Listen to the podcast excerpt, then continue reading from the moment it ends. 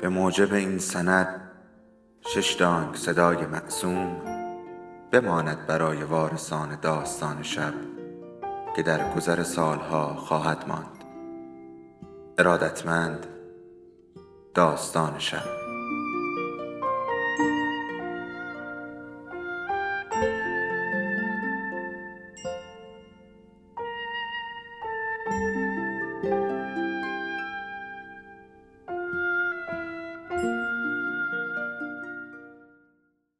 یکی بود یکی نبود.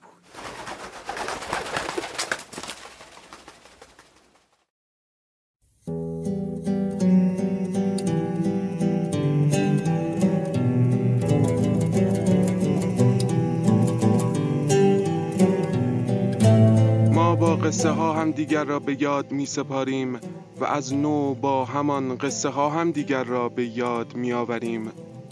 حالا یکی از ما قصهش را بلند می‌خواند تا به یادش آوریم. سلام. اینجا داستان شب است و این صدای شماست.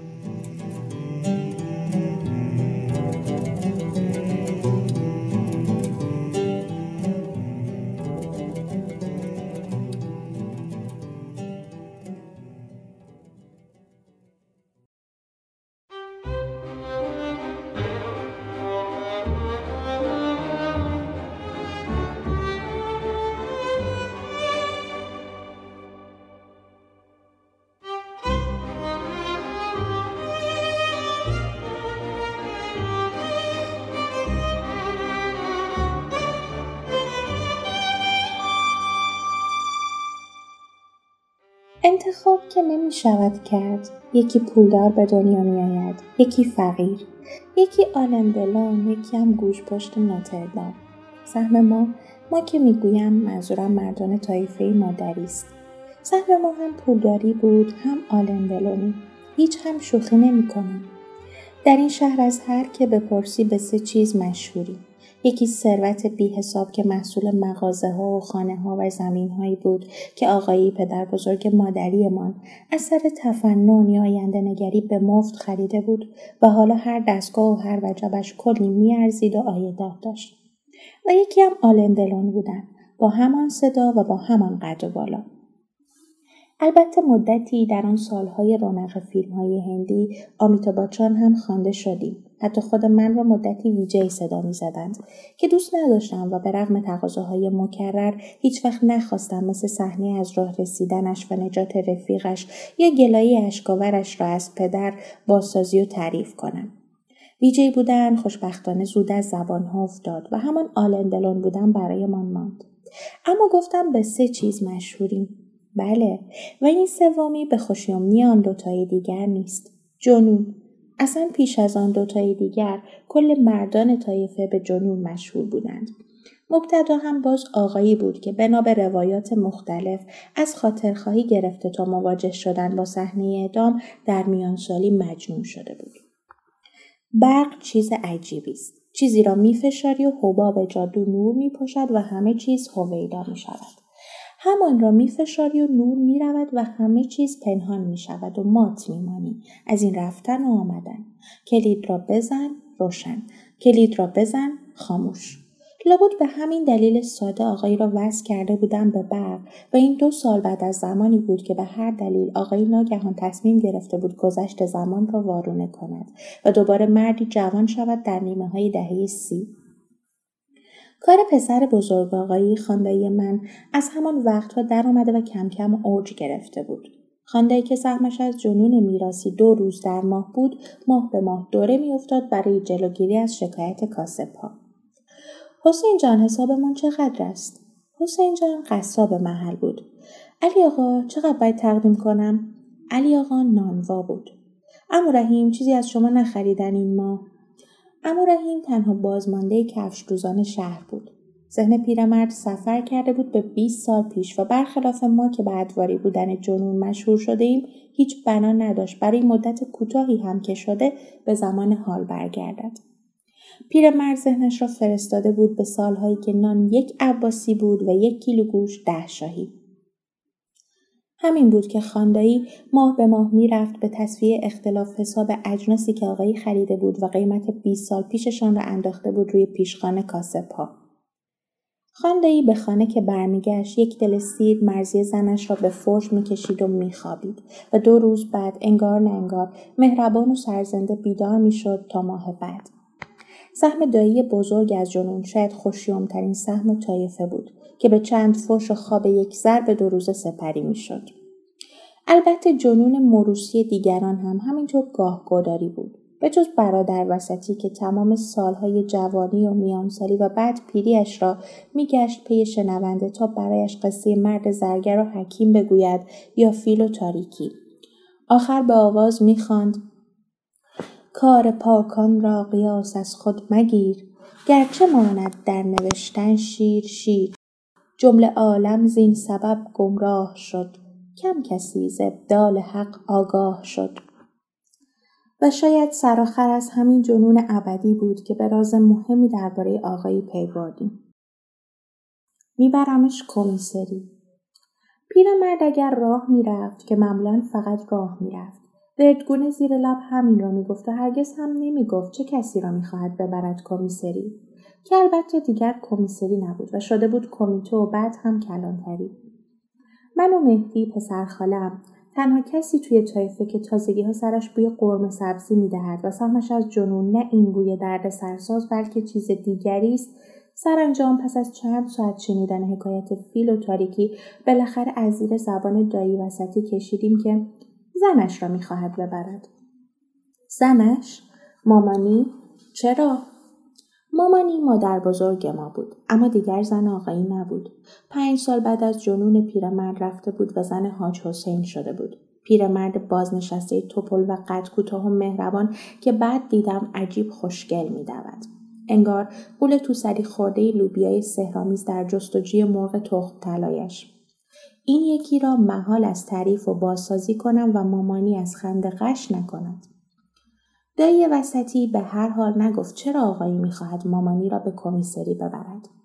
سی بار دیگر هم که قصه فیل و تاریکی میشنیدیم و به نصایح حکمت آمیزش سرتکان می‌دادیم باز هم نمی‌گفت. اما حد زدنش آسان بود. آقایی زنش را می‌خواست و مامانی رفته بود زن حاج حسین شده بود. و عجیب این که فردای کشف راز ورد آقایی درستی آن ثابت شد. ایل و همه خانه دختر بزرگ آقایی جمع بودند. غروب بود و من به اکراه بعد از کلاس ریاضی جدید می‌رفتم برسم به جمع فامیل. حسین مدتی بود به مهمانی های شلوغ نمی آمد و همدم دیگری نداشتم. سالها بعد که دوباره دیدمش و حرف زدیم به چند و چون جنونش پی برده بودم. دانشگاه نمی رفت و کافه داری می کرد. پرسیدم چرا؟ گفت دیگر نمی‌خواهم دوست ندارم بیهوده است حرف مفت می‌زد. نه اینکه دروغ می‌گفت. نه. جنون مهدی ناگهان دیگری شدن بود. این استعداد عجیب را داشت که در لحظه دیگری شود. کامل دیگری. با عقاید و های جدید از شیطنت تا سربزیری از درس خواندن تا لاوبالیگری از مبارزه تا کافهداری از عرفان و فلسفه همه را یک به یک سپری می‌کرد و نه به مرور که در لحظه دیگری می‌شد. حرفهایمان کش آمد. بالاخره گفتم بین دوست نداشتن و تسلیم شدن چون میدانی بازنده و راه به جایی نداری فرق زیادی است. گفت شاید. بعد برای لحظه چشمهایش درخشید. گفت تو چه می‌کنی؟ هنوز ماجرا می‌سازی تا بازسازی کنی؟ خبر نداشت در من جنون مثل دایی وسطی رفته رفته ابدی شده است. دایی می گفت من باز می ساختم و حالا هم که می نوشتم. آن روز پاکشان می رفتم که آقایی را سر کوچه دیدم. نشسته بود روی گاو صندوقی که ده سالی بود بعد از آتش زدن و مرمت دوباره بانک سوخته و سیاه کنار درخت چنار بود. ششتانگ حواس آقایی به کوچه بود و هیچ ندید که ایستادم کنارش یعنی گمان کردم که ندید سلامم را نشنید و نگاهم نکرد گفت میبرمش کمیسری پلک هم نمی‌زد پرسیدم اینجاست البته که بود همه بودند. گفت ردش را زدم. زنک خبیزبان مردک شکم گنده همینجاست.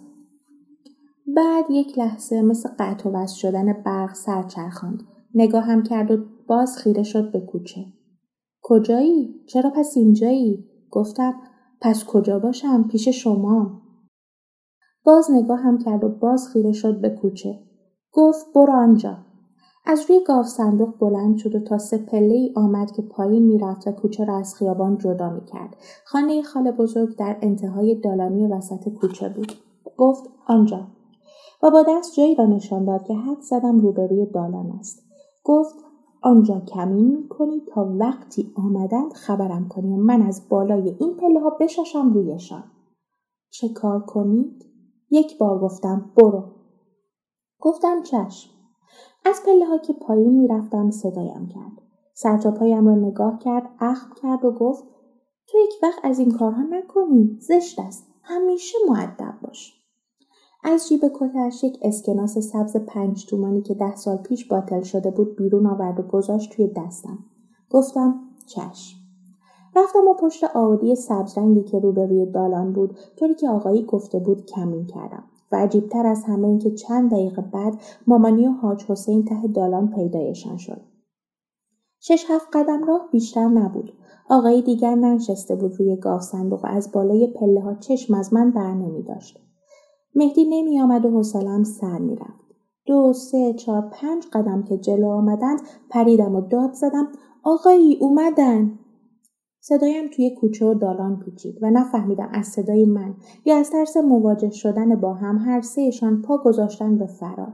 آقایی دوید وسط خیابان و غیب شد. مامانی و حاج حسین هم دویدن تا خانه خاله. خنده زیر لب با جناخها باعث نشد کتک مفصلی از پدرم نخورم. هرچند این تنها تنبیهم سر این ماجرا نبود. آخر به خط کردن بچه ها و بازسازی صحنه آماده شدن برای کارخرابی از بالای پله ها فرق داشت با مثلا کت و شلوار توسی به تن اسلحه خیالی خالی کشیدن و کشته شدن. نمی‌دانم.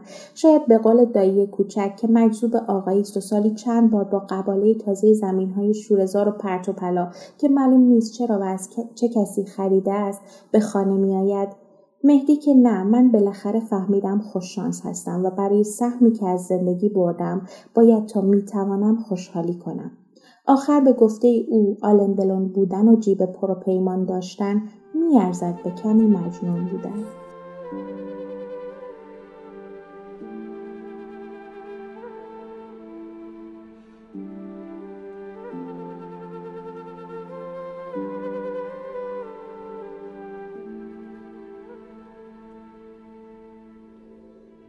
داستان شب بهانه است. برای با هم بودن دور هم نشستن شنیده شدن.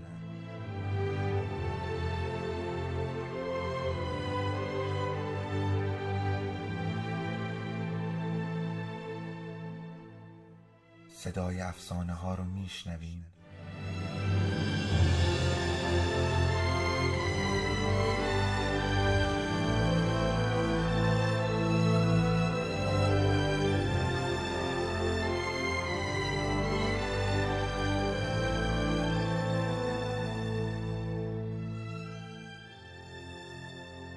sabes tú un peje.